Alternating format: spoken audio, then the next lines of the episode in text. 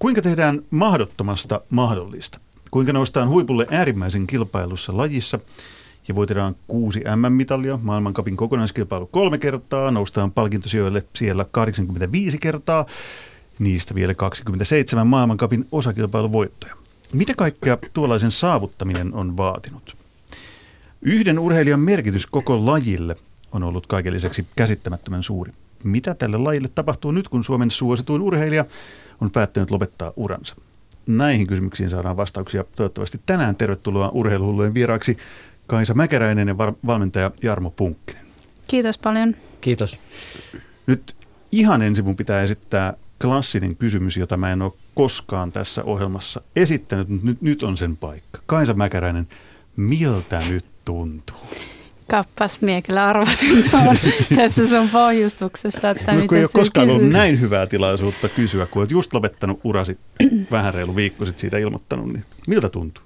No, aika sille se, sekaavia fiiliksiä on ollut tämän viikon aikana paljon, että on sekä itkenyt että nauranut ja varmaan kaikkea mahdollista siltä väliltä. Toki tämä maailman ja Suomen nykytilanne on aika sekaisin tällä hetkellä, jos näin lievästi voi ilmasta. Niin jotenkin se oman uran päättyminen tässä samassa hässäkässä, niin se tuntuu aika, no, aika vähäpätöiseltä tavallaan, mutta sitten totta kai se muuttaa mun omaa elämää ihan älyttömän paljon.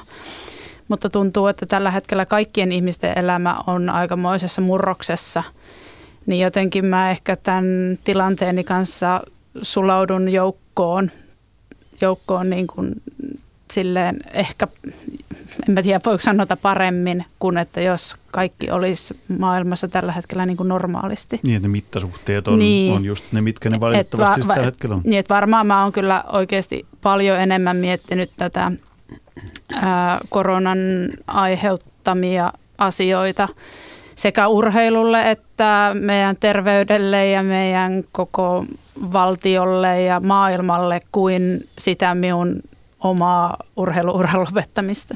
Niin tämä ajankohta sattuu aika, aika huonoon, just siinä mielessä huonoon ajankohtaan, kun tulee tällainen, koska olisi se ollut hienoa, että Kontiolahdella, kun kilpailut viimeisen kilpailun, niin olisi ollut vielä yleisöä paikalla, mutta Jarmo Punkkinen, sä oot valmentanut Kaisaa 13 vuoden ajan, niin ei varmaan silmäkulmat kaikesta huolimatta, vaikka mitä on pyörinyt ympärillä, niin ei varmaan pysynyt silmäkulmat kuivina, kun Kaisa hiihti viimeisen kilpailun ja tuli maaliin. No oikeastaan kisan aikana seurasin sitä yllättävän kiinni niin tiiviisti ja, ja tiesin koko ajan, mitä kisassa tapahtuu.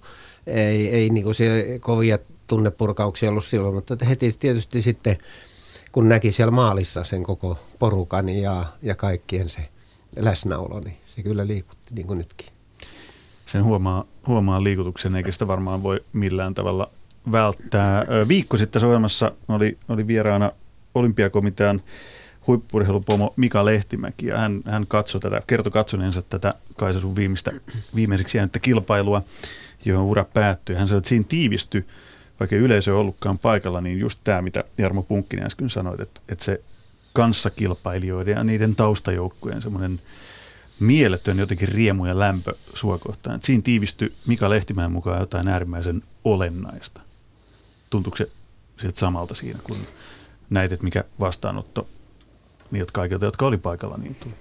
No se, että mä tiedän tämän ampumahiihtoyhteisön niin kuin ihan kansainvälisen mm, niin kuin lämpimän fiiliksen toisia kohtaan. Ja olin niin kuin sillä tavalla – kun pohdin sitä, että missä ja milloin sen päätöksen haluan ilmoittaa, niin se ehkä jotenkin siinä ihan viimeisten päivien aikana niin kuin vahvistui itselle, että, että minä haluan tehdä sen niin kuin heidän joukossa, heidän läsnä ollessa, enkä sitten jossain, jossain kabinetissa tiedotustilaisuudessa vain median läsnä ollessa – koska se on mulle paljon vähäpätöisempi asia kuin sitten se, että, että siinä ympärillä on oikeasti ne ihmiset, kenen kanssa sitä on tämän talven tehnyt ja vuosikausia tehnyt. Niin jotenkin se ympäristö niin kuin tuntui oikeammalle. Ja mä oon kyllä tosi tyytyväinen siitä, että, että päädyin sitten lopulta vaikka siihen ratkaisuun, vaikka ne tosiaan ne kaikki, mitä tässä viimeisten viikkojen aikana on tapahtunut, niin ei siinä kyllä paljon ole ehtinyt suunnittelemaan, että on kuitenkin halunnut keskittyä sitten niihin kisoihin, mitä oli jäljellä ja sitten kun näytti, että niitä ruvettiin vaan karsimaan sieltä loppupäästä, niin kaikki, kaikki tuli jotenkin niin äkkiä, mutta että se varmaan meni kuitenkin ihan hyvin. Sä oot ollut kai se vuodesta toiseen Suomen suosituin urheilija, yksi seuratuimmista urheilijoista. Olet kannatellut yksin lajia nimeltä ampumahiihto Suomessa. Sä oot kansainvälinen lajin tähti. Mutta siitä mun hämmästyttää yksi juttu. Puhutaan tuosta lopettamisesta myöhemmin, koska mitä enemmän tätä asiaa niin miettiä ja selvittää, niin tuli hämmennys siitä, että, että siitä työstä, minkä te olette tehnyt, Kaisa ja Jarmo, niin, niin siitä, mitä se on vaatinut, jotta tämä kaikki, eli siis 6 M-mitallia, maailmankapin kokonaiskilpailun voitto kolme kertaa, 27 osakilpailun voittoa, hengästyttää, kun alkaa listaamaan niitä kaikki. Niin miksi, miksi siitä harjoittelusta, siitä, että mihin se kaikki on perustunut, niin miksi siitä on puhuttu niin vähän? Oletteko sitten huomannut tällaista ensinnäkin? Olen. Ainakin olen huomannut monta kertaa ja sanoinkin tuossa syksyllä, kun Ylen kanssa tehtiin ennakkoja talvea varten, että kun multa vielä viimeisenä Laura kysyy, että no mistä sä haluaisit puhua, niin mä sanoin, että mekin on tässä päivä puhuttu, mutta me ei ole puhuttu yhtään siitä itse työstä, siitä itse harjoittelusta. Ja mehän puhutaan oikeastaan siitä, että mitä media meiltä kysyy. Ja se on harvinaisen vähän kysytty kysymys. Mutta nyt se selvitetään, koska mua kiinnostaa valtavan paljon. Mun tulee jotenkin mieleen pikaluistelija Pekka Koskela, joka istuu samassa tuolessa, jos Jarmo Punkkinen istuu nyt ja kertoi kerto niin kuin paitsi mun mielestä ainakin brutaaleista harjoitusmetodeistaan ja kuvaili tarkkaan sitä, että mitä kaikkea se on vaatinut, että mahdottomasta tuli mahdollinen. Niin mistä me aloitetaan? Aloitetaan, no aloitetaan siitä, että mistä te aloititte. Mikä se lähtötilanne oli?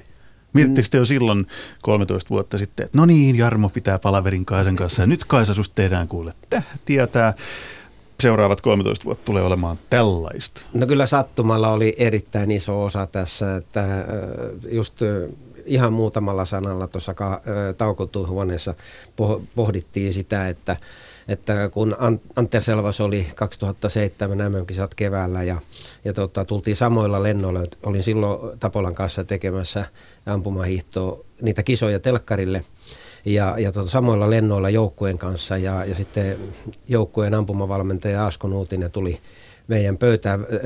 Konetta vaihettiin Münchenissä siihen Tapolan kanssa juttu sille ja, ja hän sitten siinä mm, sivulauseessa muuten sanoi, että, että Kaisa on sitten ilman valmentajaa, että se valmennus pitää saada kuntoon, että, tota, että nyt tilanne on ajautunut sellaiseen, että, että tätä, tätä näin ei voi jatkaa. Ja, ja sanoo sitten, että, että kun se on Ampumahiihtoliiton valmennusvaliokunnan puheenjohtaja, niin sun tarvitsee tämä homma niin kuin klaarata. Ja minä sanoin, että haippas se Kaisa tähän näin. Ja haki sitten siellä Münchenin tasolla Kaisan siihen. Ja, ja tota, tämä on vähän pitkä tarina, mutta Ei, minä kerron meillä kuitenkin. Aika. Meillä on aika. Niin, tota, tämä on niin mielenkiintoista. Ää, siinä sitten juteltiin ja, ja tota, minä sanoin sitten hyvin pontevasti, että minä kyllä hoidan tämän valmennusasian kuntoon. Minä karton tässä kevään aikana sulle sellaisen valmentajan, joka, joka on riittävän meritoitunut ja, ja tota, pystyy klaaraamaan, että sä oot niin arvokas urheilija, että, että tämä hoidetaan ihan varmasti. Ja, ja tota, sitten kun me olin lista valmiina ja rupettiin keskustelemaan Kaisan kanssa sitten myöhemmin, kun kausi oli ohi, niin tota, Kaisa näitä kavereita, joita minä siinä hänelle esittelin, niin hän sanoi, että no ei sitä, ei tätä, ei tuota. ja viimein me oli jo ihan tuskissaan, niin se sanoi, että miksi et siellä voisi olla? Niin minä sanoin, että tota, no minä voi vähän aikaa olla, että katsotaan sitten, että kun tässä kuitenkin kesä tulee ja päässään kunnon harjoitteluun, niin siihen mennessä varmasti on löytynyt sulle valmentaja ja tässä sitä nyt ollaan. Kaisa Mäkeräinen, muistatko Münchenin lentokentältä saman tarinan juuri näin kuin mitä Jarmo Punkkinen tässä kertoi? No mä en muista, että me oltiin just Münchenissä, muistan vaan, että oltiin lentokentällä ja keskusteltiin siitä sen hetkisestä tilanteesta. Ja, mutta sitten muistan hyvin sen, kun Jarmo kanssa juteltiin puhelimessa. Mä olin itse asiassa Helsingissä silloin – käymässä ja kävelin tuolla jossain merenrannalla, kun Jarmo soitti ja alkoi esittää mulle näitä valmentajavaihtoehtoja. Ja, Ei vaan, kelpaa, ei ei kelpaa, ei kelpaa. kelpaa. mutta, mutta mun on pakko sanoa, että mä en nyt muista niitä henkilöitä, enkä vaikka muistaisin, niin en sanoisi, että Sanot, ketä mä minä, minä ketä, muistan, ketä minä mä muistan mutta en sano. ketä mä oon hyllyttänyt. Niin, mutta, voi, voi niitä, jos kerrottaisiin nimet Niin. tässä, että ai se oli siinä viimeisimpänä, mutta Niin. ei. ei Mutta tota- että silloin mä muistan, että mulla oli siellä semmoinen pieni niin kuin pelko, että mitähän tästä tulee, että jos, jos niin kuin nämä on vaihtoehtoja ja en mä näistä ketään halua siihen. Että. Mutta se paras vaihtoehto, joka istuu sulla nyt vastapäätä, niin se löytyi. Ja hän, Joo. hän suostui siihen. No sitten tässä voitaisiin käyttää seuraavat 12 tuntia ö, asian, asian niin kuin selvittämiseen, mutta mua kiinnostaa just harjoittelu. Että et mitä, mitä se oli? Se, se, mikä mahdollisti kaiken sen menestyksen, joka nyt kun suura on päättynyt, kun katsot taaksepäin, että Herra Jumala, että sieltähän löytyy mitalia ja sieltä löytyy kaikkea, niin pystyykö se tiivistämään? No mihin, ei. mihin, mihin, mihin se perustuu, mitä, ne, mitä, ne konkre, mitä se konkretia on, että mitä se vaati, miten se rakennettiin? Tavallaan se lähti, sen takia minä halusin tähän niin kuin heti päässä vastaamaan, että se lähti testeillä. Että kun en tuntenut urheilijaa ja urheilijan taustaa, niin, niin testit ja harjoituspäiväkirja, ne, ne oli ne työkalut, joilla niin kuin lähdettiin eteenpäin. Et katsottiin sitä testitulosta, vuokatin eh, matolta ja sitten eh, yritettiin saada eh, yhtymäkohtia siihen harjoitteluun, siihen taustaan, mitä on tehty. Ja, ja siitä se sitten lähti niin kuin rakentumaan. Se, että minä olen hyvin pitkälle testejä käyttänyt sellaisena tavallaan perustietoa haettu sieltä, että missä asennossa kestävyysominaisuudet ovat. Ja, ja aina ihan viime vuosiin asti ihan sama juttu kaksi kertaa vuodessa testeissä ja siellä tiedetään hyvin, että miten se harjoituskausi etenee.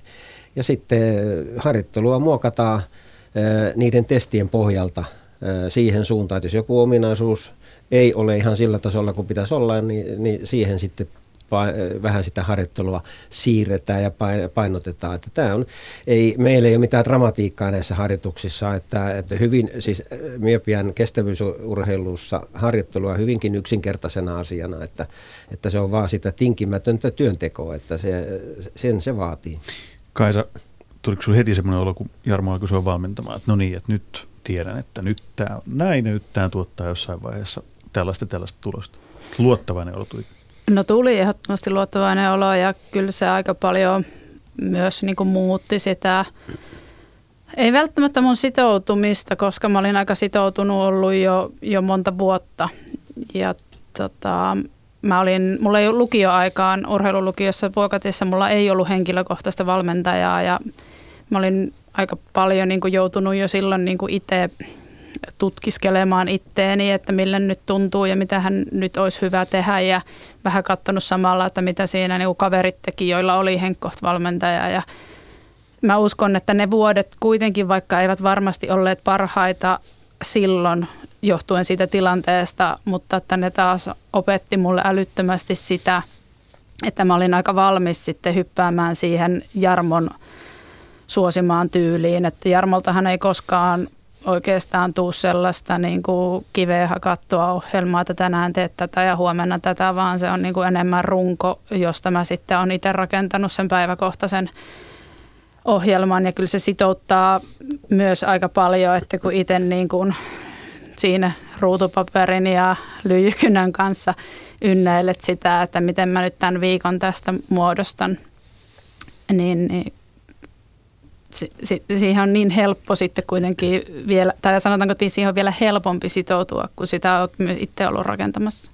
Tota, kuvailkaa vähän konkreettisesti jotain semmoista esimerkkiharjoituspäivää, tai mitä kaikkea se lyijykynä piirsi sinne vihkoon, koska jos nyt miettii, että mä vaikka seuraan työni puolesta urheilutoimittajana ampumahiihtoa, mutta mä en kuitenkaan tiedä sitä lajia, enkä tunne sitä niin hyvin, että tässäkin joutuu niin koko ajan ottamaan aina selvää lajeista, joista ei ole niin paljon, ei minkäänlaista omakohtaista kokemusta niin kuin harjoittelun tai tekemisen muodossa, niin sitä alkaa miettimään, että mitä, mitä siellä taustalla tapahtuu, koska niin kuin normi TV-katsoja näkee vaan sen, että okei, että nyt tullaan ampumapaikalle ja nyt kaikki jännittää, putoako laikat, ei putoo, putoo, ja sitten kaikki miettii, että hetkinen, että mitä se noin vaikeat oli tai noin helppo oli. Niin mitä siellä taustalla löytyy esimerkiksi tämän ammunnan osalta?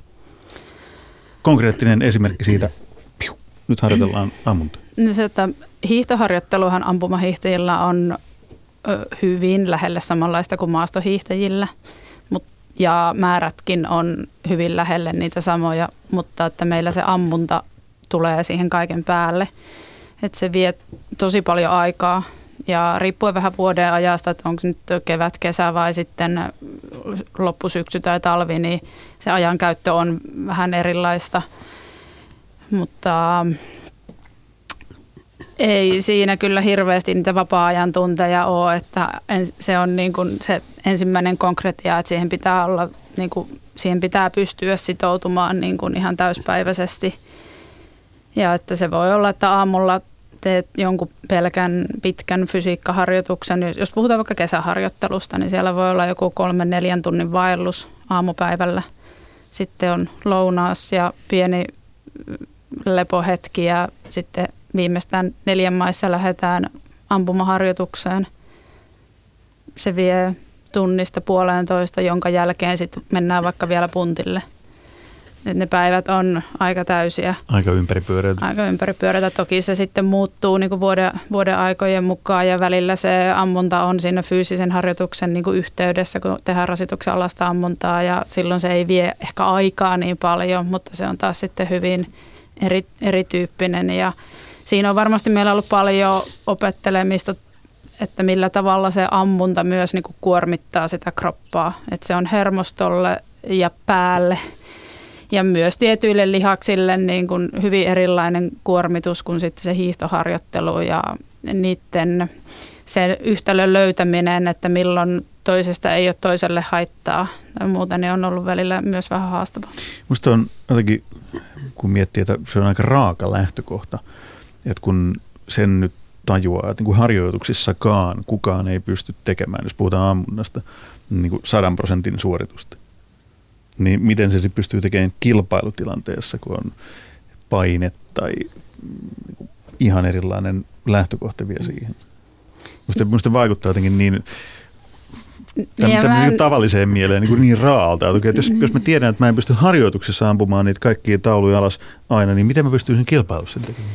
Niin sitä mä oon miettinyt monesti, että mä tiedän, että onko niinku yleisöllä sellainen käsitys, että me harjoituksissa oikeasti ammutaan koko ajan pelkkiä nollia, että kaikki osuu. Että, niin, no tämä. Niin, että mä oon itse pitänyt sellaisena hyvän, hyvän harjoituksen merkkinä yleensä sitä, että jos pääsee sinne noin 90 prosenttiin harjoituksissa. Ja sen siirtäminen kilpailuihin. Sen siirtäminen kilpailuihin, niin kyllä se näkyy, että taas kisoissa maailmanlaajuisestikin niitä 90 prosentin ampujia ei, ei ole kuin ihan, ihan muutamia. Mites valmentajan näkökulma? No tämä ampuminenhan ei ollut niin mun leipälaji eikä, eikä ole siihen puuttunut, että minä olen hiihtopuolelta tullut tähän.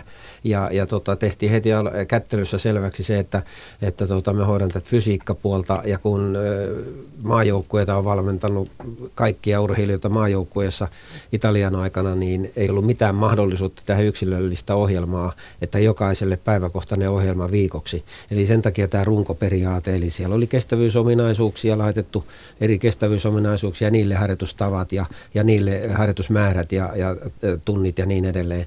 Ja Kaisan tehtävänä sitten oli niistä harjo- suunnitella siitä rungosta se, millä tavalla se niveltyy sitten siihen lajiharjoitteluun eli ampumaharjoitteluun. Ja, ja tota, niin kuin Kaisa jo sanoikin, niin, niin kyllähän ää, harjoituksissa yleensä ammutaan suunnilleen samalla tavalla kuin kilpailussa. Sitä me on itse pitänyt kanssa ihan käsittämättömänä, että kyllä se keskittyminen kilpailussa näkyy just siinä, että, että kilpailussa monasti pystytään parempaan kuin harjoituksissa. Että se on musta niin ollut ollut niin isoin sellainen yllätys mulle, että, että yleensä kisat menee silleen kuin reenaat, että oli se sitten fysiikkaa tai, tai tota, sitä ampumista, että vasta paine on niin valtava siinä kisassa. Paine on taatusti valtava. Nyt kun te katsotte taaksepäin teidän yhteistä taivalta valmentajana, urheilijana, niin, niin mitkä ne on ne asiat, mitä teistä kannattaa ottaa opiksi, siis huippuurheilussa? te olette ainakin näyttänyt, okay, että tällä yhdistelmällä, minkä te olette luonut, sieltä Münchenin lentokentältä lähtien, niin, niin tällä on saatu nämä ja nämä tulokset. Mitä nyt, kun katsotte taaksepäin, niin mitä ne opit on? No mun mielestä se on ollut ainakin mulle itselle tärkeää, että kun tässä ympärillä kuitenkin on, on ollut koko ajan ö, se niin kuin liitto ja liiton valmennus ja liiton valmentajat, joita, joista mäkin olen hyvin riippuvainen niin kuin kisa, kisakausilla varsinkin. Ja ne on vaihtunut lähestulkoon kahden vuoden välein läpi mun uran. Et siellä on ainoastaan 2006-2010, milloin Jonne Kähkönen, joka oli nyt kaksi viimeistä vuotta ollut meidän päävalmentaja, niin hän oli silloin neljä vuotta, mutta hänenkin apulaiset siinä ympärillä vaihtu tiuhaa. Ja tuossa oli sitten 2010, niin kahden vuoden välein koko ajan muut valmentajat on vaihtunut ja se on ollut tosi raskasta, että ei ole ollut semmoista jatkumoa, että vähintään se vuosi menee siinä, että sä aina opettelet uuden ihmisen niin kuin, tavoille. Niin tämä yhteistyö niin kuin mun ja Jarmon välillä on pitänyt tämän paletin niin kuin jollain tavalla kasassa, että sitten on ollut niin kuin mahdollisuuksia niin kuin ylipäätään niin kuin kehittyä myös niin kuin pitkällä aikajänteellä – että se on ollut välillä tosi niin kuin, haaste se, se kaikki liiton kuvio ja se on tehnyt siitä tosi epä, epävarmaa myös, että pystytäänkö me jatkaa meidän yhteistyötä tällä tavalla. Mutta että siitä on aina jollain tavalla niin kuin sel, selvitty, mutta ampumahiihossa se valmentajan merkitys on myös siinä kisan aikana tosi iso, että koska vaikka neljä ammunnan kisassa me saadaan, niin kuin me ollaan täysin valmentajan niin kuin silmien varassa, että miten hän on nähnyt ne meidän ekan makuun osumat ja antaa siitä infon toiselle valmentajalle metsää ja kohdistustilanteessa ennen jokaista kisaa, niin se valmen, ampumavalmentajan kanssa käyty keskustelu siinä on to, tosi isossa roolissa. Että se, tämä on hyvin pitkälti niin joukkueurheilua. Niin, Jarmo Punkkinen, teidän, teidän kahden yhteisen taipaleen opit muille tai mitä, mitä te olette näyttänyt, että mitä kannattaa tehdä samalta tavalla? No pitkäjänteinen työ ennen kaikkea on se, joka, joka tässä niinku, josta on niinku lähettävä liikkeelle, että, että meillähän se alku oli todella hyvä, että, että heti se ensimmäinen vuosi tuotti tulosta ja, ja saavutettiin, niin kuin, eli minä sain ainakin niin kuin siltä puolelta, mistä minä vastasin, niin sain niin kuin hyvän va- itseluottamuksen siihen, että tämä urheilija, harjoittelu tarttuu urheilijaan ja, ja tota, sen jälkeen, sen ekan vuoden jälkeen, niin isoja, kovin isoja muutoksia harjoitteluun ei ole tehty. Kaisa on ollut siinä niin kuin valtavan armoton piiskuri valmentajalle, että, että, tota, että hän ei ole hyväksynyt sitä, että tehdään samalla tavalla, vaan aina on pitänyt pystyä pikkusen muuttamaan, kehittämään ja, ja se sellainen riman asettaminen korkealle ja ennen kaikkea löytää keinot, millä tavalla niihin tavoitteisiin päästään. Ei, ei pelkästään puhuta tavoitteista, vaan, vaan, vaan siitä, että, että aina pitää löytyä, löytää niin kuin keinot, millä tavalla sit niihin tavoitteisiin päästään. Tähän niin kuin tällainen vanha kiinalainen sanalasku voisi sopia aika hyvin, että tota, voittaja keksii aina keinot ja luuseri selitykset, että et, tota, et, et, on kyllä niin kuin sillä tavalla itse on ollut, niin kuin voi sanoa, että todella tiukassa paikassa ja haastavassa paikassa, kun aina keväällä on tehty sitten analyysiä ja sitten ruvettu tekee uutta suunnitelmaa ja missä pitäisi parantaa ja niin edelleen. Ja, ja, ja voidaan sanoa, että, että pienen pieniä notkahduksia lukuun ottamatta, niin aika hyvin siinä on onnistuttu. Että se perään antamattomuus, se tietty suunnitelmallisuus ja, ja tota, ei jätetä sattumanvaraa – ja rima riittävän korkealla ja, ja se oma tekeminen ja se, niin kuin Kaisa on vaatinut itseltään ihan hirvittävästi, minulta paljon ja kaikilta läheisiltä paljon, että se, eh, että kyllä me on niin mukavuuden halunnut, että ei missään nimessä olisi pystynyt ilman sitä painetta, minkä hän on mulle niin kuin luonut niin siihen, mihin me on pystynyt. Miettään että olet armoton piiskuri Jarmon mielestä. No siis mä oon pitänyt Jarmot niin ajan hermolla. että ei, Eli ei armoton piiskuri, vaan pidän sinut vain tässä ajan hermolla. Niin, että, että mun mielestä myös me on oltu silleen nöyriä, että me, mie on ainakin niin kuin, seurannut aika tarkkaan, mitä maailman parhaat, tai ainakin sillä hetkellä parhaat niin kuin ampumahiihtäjät sekä naisissa että miehissä on tehnyt, tai välillä on otettu hiihtotekniikassa oppia maastohiihtopuolelta ja on katsottu salaa kuvattu Uule Einarin rullahiihtoa ja sitten, sitten katsottu sitä. Jossain pusikosta ma- kymmenen, kymmenen sekunnin pätkää katsottu, että katon nyt miten se tekee jalalla töitä ja sitä vaan kelattu ja yritetty itse kopioida. Mutta että, ja sen takia on käynyt myös paljon muiden maajoukkueiden leirillä, koska omasta maasta ei ole löytynyt sellaisia että mä, sellaisia urheilijoita, että mä olisin kokenut, että nyt mä oon niin kuin itteeni huonommassa seurassa tai niin kuin itteeni paremmassa seurassa, että, tota, että mulla on mahdollisuus kehittyä. Et varsinkin ammuntapuolella niin se, että sä pääset ampumaan niin kuin kymmenen urheilijan ryhmästä, josta kaikki ampuu nopeammin kuin mä itse. Sitten kun sä oot vielä ulkomaalaisena siinä porukassa, niin siinä on aika iso kynnys, niin kuin, että sä suostut jäämään sinne viimeiseksi. Että siinä pitää puskea sitten itteensä niin kuin, tosi kovasti niin kuin u- uudelle tasolle ja se on varmasti auttanut siinä kehityksessä. Kumpi teistä kävi muuten salakuvaamassa Uule Einar Björndalen, niin no, kumpi me, tunnustaa? Kyllä me on kyllä kuvannut muitakin, mutta että Uule Einaria siinä alkuvaiheessa, kun sitä tekniikkaa koko ajan hiottiin ja kun fyysinen puoli alkoi muuten olla kunnossa, niin, niin tota, kun pieniä asioita piti tuoda mukaan, niin kyllähän se Uule Einarin se jalkatyöskentely ja se kepeys, niin sitä, sitä kyllä hitsattiin aika paljon ja, ja tota, Ooperi Tiljahista siellä oli eräästä maaston kohdasta, joka on edelleen, on edelleen puhelimessa tallessa videopätkät. Mahtavaa. Sitten, mm, ja sitten no, mulla on puhelimessa Martin, Martin, Martin Furkaden, kun se Ka- lähtee. Kappelin nousu lähtee. Ei, kun se lähtee Oslos. stadionilla no, Oslosta joo, lähtee, se on Yle lähetyksessä, että se tuli hidastettuna siinä, kuvattu just vielä Martinin jalkoja, että miten se tekee jaloilla töitä ja sitten Jarmo yksi kevät mulle sanoi, että tätä kun katsot joka päivä niin talveen asti, niin, niin opit sen, että miten se pitää olla iskostunut verkkokalvoille ja on se aika hyvin iskostunut sinne. Erittäin hyvin iskostunut. Nyt otetaan tähän keskusteluun ihan toinen näkökulma. Nyt on nimittäin kirjailija Minna Lingreenin Pakinan vuoro. Vielä hetki sitten yli 30-vuotias huippuurheilija oli jonkinlainen ihme, ellei purjehtia. Mutta hiljattain olemme alkaneet tottua siihen, että nelikymppiset ovat edelleen lajinsa parhaita, eikä nuoria lupauksia näy missään. Mitä raskaampia kurinalaisempaa harjoittelua vaativa laji, sitä harvemmassa ovat parikymppiset huiput. Näin olemme tuudittautuneet ajatukseen, että nämä ahoset, mäkäräiset, Ronaldot ja Williamsit jatkavat uraansa loputtomiin. Itsensä tuotteiksi brändänneet urheilijat hallitsevat julkisuuspelin. Siihen kuuluu nyt myös näyttävä uran lopettaminen, jota ei tiuskaista penkin alle mennen olympialaiskisan jälkitunnelmissa, vaan julkistetaan kuin se olisi suurikin kaapista ulostulo. Ja koska elämme hysteriataloudessa 37-vuotiaan laskevaa tulosta tekevän huippuuran lopetusuutinen käynnistää uutismyrskyn.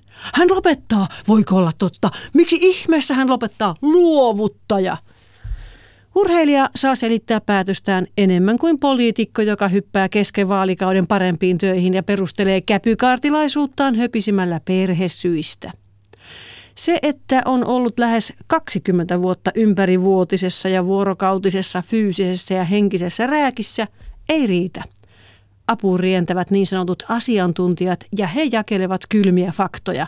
Kilometrit tulivat täyteen, ikää tulee ja nuoremmat jyräävät. Heille on annettava tilaa. Lopulta ladulta väistyvä lopetuspäätöksen tehnyt urheilija täyttää urheilumedian uraa kertaavilla valokuva- ja videokoosteilla. Se on vähän niin kuin nekrologi, koska siinä kerrataan viimeisen kerran ihmisen tärkeimmät saavutukset elämässä ja aletaan puhua hänestä menneessä aikamuodossa. Ero aitoihin muistokirjoituksiin on vain siinä, että urheilijan urakimaraan kootaan aina myös pahimmat vastoinkäymiset. Vielä kerran todistetaan, että vaikka uralla oli kuusi maailmanmestaruusmitalia ja 27 maailmankapin osakilpailuvoittoa, siellä oli niitä luuserihetkiä, kun urheilija petti meidät kaikki ja itki kameran edessä. Näin pakinoi kirjailija Minna Lindgren. Kaisa Mäkäräinen suupielet kääntyi haavistuksen hymyyn. Minkälaisia ajatuksia Minnan pakina herätti? No, minusta oli mielenkiintoista kuunnella, mutta en mä oikein osaa sanoa, että, että minkälaisia tunteita – tunteita se herätti, että mä itse tässä tällä viikolla yhdet itkut väänsin siitä kotona, että onko mä nyt, tai kun tuli faneilta niin paljon palautetta, että mitä he nyt ensi talvena katsoo ja että, että, että se on niin kuin hirveän surullista, että kun sä oot täyttänyt heidän niin kuin viikonloput, sun kisat on ollut siellä se jännitysmomentti ja muuta, että mitä nyt, niin mä sitten vollotin siitä, että onko mä nyt niin kuin pettänyt kaikki suomalaiset sille just, että kun lopetin ja ko- koin hirveätä niin syyllisyyttä siitä, että, että, että niin monella ihmisellä ei ole ensi talvena niitä mun kisoja niin katsottavana. Että aika sekalaisia tunteita on, on ollut ja totta kai tuokin herätti sellaisia. Tota, Minna puhui Pakinan keinoin siitä, että miten nykyään niin monet urheilijat tekee siitä niin se näyttävän spektaakkelin siitä uran lopettamisesta, että järjestetään lehdistötilaisuus ja kaikki hoidetaan näin, näin, näin. Sä et halunnut tehdä sellaista. Miksi? Ää, niin kuin mä sanoin tuossa alussa, että se, tämä kausi ö, loppui niin yhtäkkiä ja tuli niin kuin oikeastaan melkein joka päivä meille silloin viime viikolla niin kuin uutta tietoa siitä, että miten tämä niin kuin loppuu ja muuta. Ja mä en ollut sitä koko lopettamista oikeasti millään tavalla niin kuin suunnitellut, että miten mä sen tuon esille tai muuta. Mutta sä sanoit aika hyvin, että se tuntui hyvältä, että siinä oli just mm. ne lähipiiri, että mm. et valmentaja mm. ja taustajoukot ja, ja kilpa tai kanssakilpailijat. Mm. Niin se on varmaan ehkä urheilijalle se. Jos mä olisin itse huippuurheilija, musta tuntuu, että olisi hienoa, että lopettaa just sen jengin kanssa. Niin, että, niin. No niin, että tässä me ollaan, että me tehtiin tämmöinen matka. Niin, kyllä. Joo, me Kaisan kanssa silloin edellisenä iltana itse asiassa käytiin tätä keskustelua ja, ja tota, me sanoin, että, että jos olet varma lopettamisesta, niin, niin ehdottomasti täällä ja huomenna. Ja, ja tota, että minullekin yllätti, vaikka on ollut niin kuin kohtuullisen lähellä ja, ja Ylen, Ylen kommentaattorina kierrettiin kisoja, niin me en päässyt kuitenkaan niin lähelle sitä yhteisöä – sieltä niin kuin median välityksellä ja median kautta. Mulla oli niin kuin ovia kiinni siellä, että pääsin niin kuin sinne eteiseen, mutta en, en niin kuin sisälle. Näin nyt tuolla Kontiolahella siinä, siinä sen tunnin aikana, sen kisan jälkeen se tunti, niin näin sen, sen yhteisön voiman ja merkityksen, mikä se on niin kuin huippuurheilijalle. Ja, ja ymmärsin silloin, että tästä yhteisöstä on hirveän vaikea lähteä pois, että sen takia se niin kuin varmasti niin kuin joutuu työstämään paljon sitä pois lähtemistä. Ja kun tuossa siinä oli vielä se asia, pakko tarttua siihen, että miksi niin kuin, ura jatkuu niin pitkään, niin se on kuitenkin näiden ammatti ja, ja, tota, ja ja nuorimpia jos ei tule, niin, niin kyllä mulla on siihen oma ajatus ja itse kun on opettajana toiminut koulussa ja näkee kuinka vaikeaa nuorille on panna itsensä likoon koulussa tai urheilussa tai missä tahansa, niin ei ole mikään ihme, että, että nämä 80-luvulla, eh, 70-luvulla syntyneet eh, urheilijat ovat jatkaneet niin pitkään, koska ei oikein ole sellaista luonnetta ihmisillä tänä päivänä, että laitetaan itsensä likoon niin täydellisesti kuin huippurheilu vaatii. Ja suomalainen ampumahiihto voi niin kuin kiittää Kaisa Mäkäränen sua niin paljon kuin vaan mahdollista siitä, että jatkoit uraas, mm, en sano näinkin pitkään, koska sehän olisi voinut vieläkin jatkaa. Yritettiinkö sinua muuten painostaa jatkamaan sun uraa? Olisiko siinä perjantai-iltana just sprintin jälkeen, niin tuolla tuo vastapäätä istuva herra kyllä yritti. yritti. no niin, jäit Jarmo Punkkinen kiinni. Jonkun Koitit vielä saada päätä kääntymään, että Yrit, et lopeta. Yritti vielä siinä, mutta koska ei, me ei ole Jarmon kanssa tästä oikeastaan edes ennen sitä perjantai-iltaa kauheasti keskusteltu. Koska niin kuin mä oon sanonut myös ulospäin sen, että mä en halua kesken kauden sitä liikaa miettiä ja on oikeasti myös mm, onnistunut aikaisempinakin vuosina työntämään sen täysin niin kuin taka-alalle. Että, mm, et, mutta sitten kun mä Jarmolle sanoin, että kyllä se kuulen nyt tämä homma on niin, että huomenna on viimeinen kisa, niin sitten alkoi vielä yritys, että, että pää, pää kääntyisi. No joo, kyllä pakko myöntää, että, että tota, käytin siinä puheenvuoron joka sai aikaa hyvin voimakkaankin reaktion ja, ja tota, tässä niin kuin, ö, tulee se, että, että, että kuinka niin kuin vahva ja voimakas Kaisa on näissä asioissa ja mä oon aina pyrkinyt olemaan se tietyllä tavalla se tasottava ja rauhoittava osapuoli. Ja, ja sitten kun se tilanne oli sitten käsitelty, niin, niin sen jälkeen minä olin ihan varma siitä, että tämä päätös on Kaisan päässä tehty ja, ja tota, nyt sen kanssa eletään. Ja, ja, ja niin kuin mikään, missään nimessä niin kuin tulokset ei ollut sellaisia, että, että niiden takia pitäisi lopettaa. Että, niin, no, että, tätä mä just hämmästelin äsken itsekin että hetkinen, se, että miksi, miksi sä nyt sitten päätit lopettaa? Nyt tämä on tämä jälleen kerran tämä toimittajan rooli, jonka mä huomaamattani otan, että no niin, että miksi lopetit, miksi päätit lopettaa, koska ainakin hiihtovaudeissa niin kuin vuosikausi olisi mennyt vielä niin, että toiset mm. katselee kun sä hiirit jossain siellä maisemassa. Niin, miksi Martin Furkad lopetti myös ja miksi Laura Dalmayer lopetti viime vuonna ja Noiner lopetti myös täysin huipulta ja että mä en saavuttanut kaikkea niin kuin Martin Furkad esimerkiksi saavutti, että mulla ei ole olympiamitalleja ja MM-mitallejakin hyvin pieni määrä siihen verrattuna, mitä Martinilla on. No kuusi mitallia on aika hyvä määrä MM-mitalleja kuitenkin. Mm, mutta se, että silloin uran aikana urheilija koko ajan haluaa enemmän, jos oikeasti on huippuurheilija, että haluaa kehittyä ja haluaa enemmän ja niillä menneillä tuloksilla ei sinällään ole, ole merkitystä, koska katse on koko ajan eteenpäin. Niin, niin en mä tiedä. En mä edes osaa antaa siihen mitään sellaista yksinkertaista vastausta, että miksi mä lopetin nyt.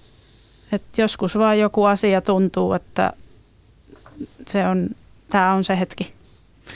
Sitten se kaikkein mielenkiintoisin kysymys tämän jälkeen, kun sä oot lopettanut. Mitä sä teet seuraavaksi? No,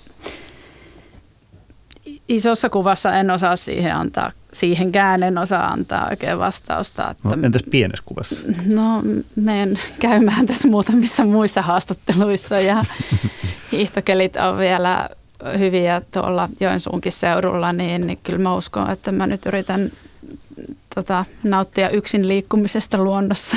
Jarmo, Sehän on tällä hetkellä hyvinkin suositeltava. Se on todella, joo. Jarmo Punkkinen, tota, mitä Kaisan pitäisi tehdä nyt uran jälkeen?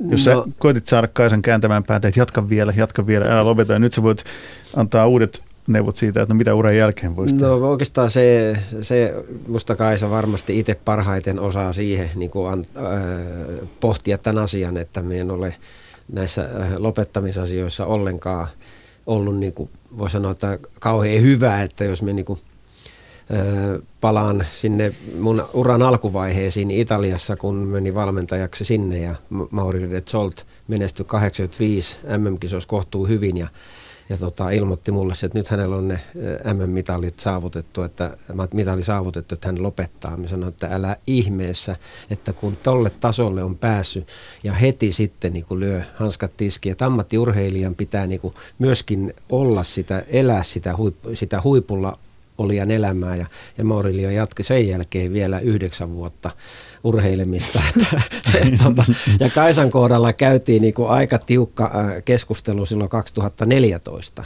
ja, ja tota, Kaisa oli ihan valmis. Et siihen äh, vuoteen sisältyi paljon sellaista äh, dramatiikkaa, että, että tota, mulla on se käsitys, ei ole keskusteltu, että mm. se oli silloin elämäsi kunnossa fyysisesti. Joo. 2014 kolme voittoa heti eh, olympialaisten jälkeen Kontiolahella. Kolme, mm. Kaksi sprinttiä ja takaa jo ylivoimaisesti, kädet taskussa suunnilleen. Ja olympialaisissa sairastuminen, voin sanoa, että sairastuminen, viimeistelyleiri on mennyt erittäin hyvin Ritnaussa ja, ja tota, ei, kun päästiin kisoihin, niin heti sairas, sairastuminen päälle. Ja kyllä me niinku, ö, Kaisan nämä tietyllä tavalla nämä kilpailukaudella olevat infektiot, niin ne, ne varmasti on kypsyttänyt ja, ja ollut niin kuin raskaita. Ja mm. ne on osunut aina, olympialaisissa ollaan ihan eri olosuhteissa. Siellä on ihan erilainen porukka, erilainen bakteerikanta, erilaiset niin kuin mahdollisuudet sairastua, mitä siinä kuplassa, missä nämä kiertää maailmankappia. Se on se, se tuttu bakteerikanta, josta ei niin kuin sairastu. Sitten kun mennään uusiin olosuhteisiin, uudet jutut, niin joka kerran on ollut. Se on ollut Vancouverissa sama juttu, Sotsissa ja Pyeongchangissa sama juttu. Tämä muuten kuulostaa en, siltä, että en, tämä on aika ajankohtainen puheenaihe. Kyllä, tämä on, tota, tämä on, että Kaisa on tottunut siihen, että pitäisi yrittää varjella sairastumista, että pitäisi olla varautunut siihen. Että Kaisa on elänyt tätä elämää siitä Vancouverista lähtien kymmenen vuotta se niin kuin hyvin tiukasti ollut. Että joka kerran, kun minä esimerkiksi Kontiolahdellekin olen lähdössä, niin, niin kun Kaisa tietää, että minä tuun koulusta – koulumaailmasta, niin hän sanoo minulle, että tota, eihän se, e, e, että se on yhtään kipeä, Mä sanoin, että no en ole, pääseekö minä asuu teille siitä? niin, niin, että, tota, että hän on niinku tosi tarkka siinä. Ja, ja tota, kuitenkin niitä sairastumisia tuli. Ja sitten jos vähänkin on seurannut telkkarista lähetyksiä, niin, niin, niin kun tota, tulee verryttelylenkiltä, niin pitää saada sormet, siis sormet paleltunut monta kertaa. Tiedän, minkälainen niin kuin, tilanne hänellä on, niin kuin, kun on kymmenen astetta pakkasta, tai että kostea ja tuulee ja niin, että so, hanskat märät.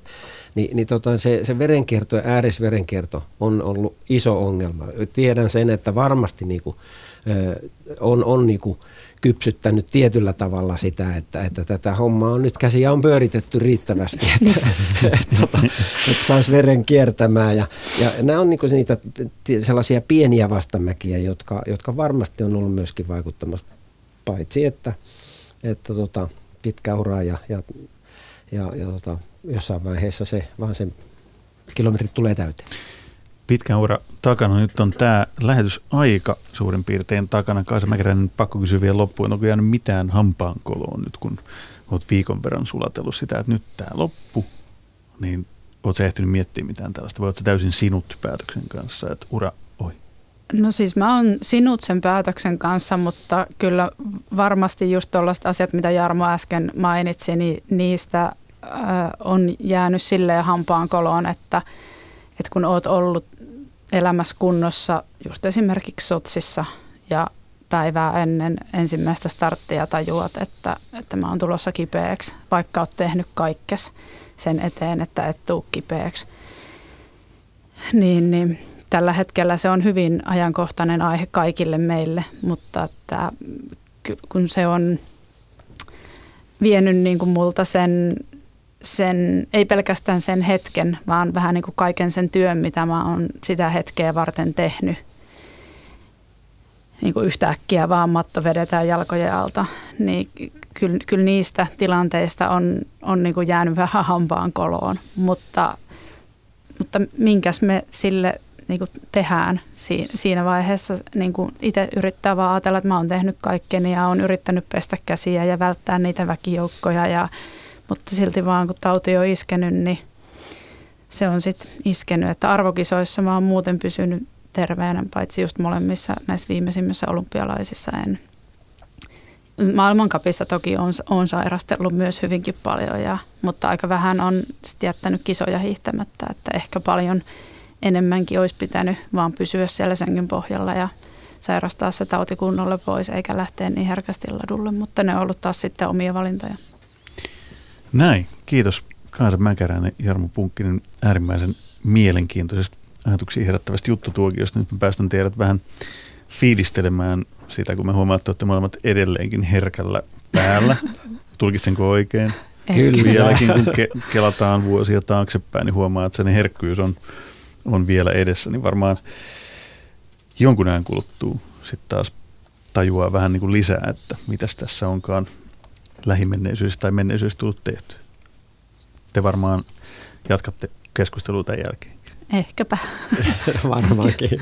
Kiitos oikein paljon. Kiitos. Kiitos. Kiitos.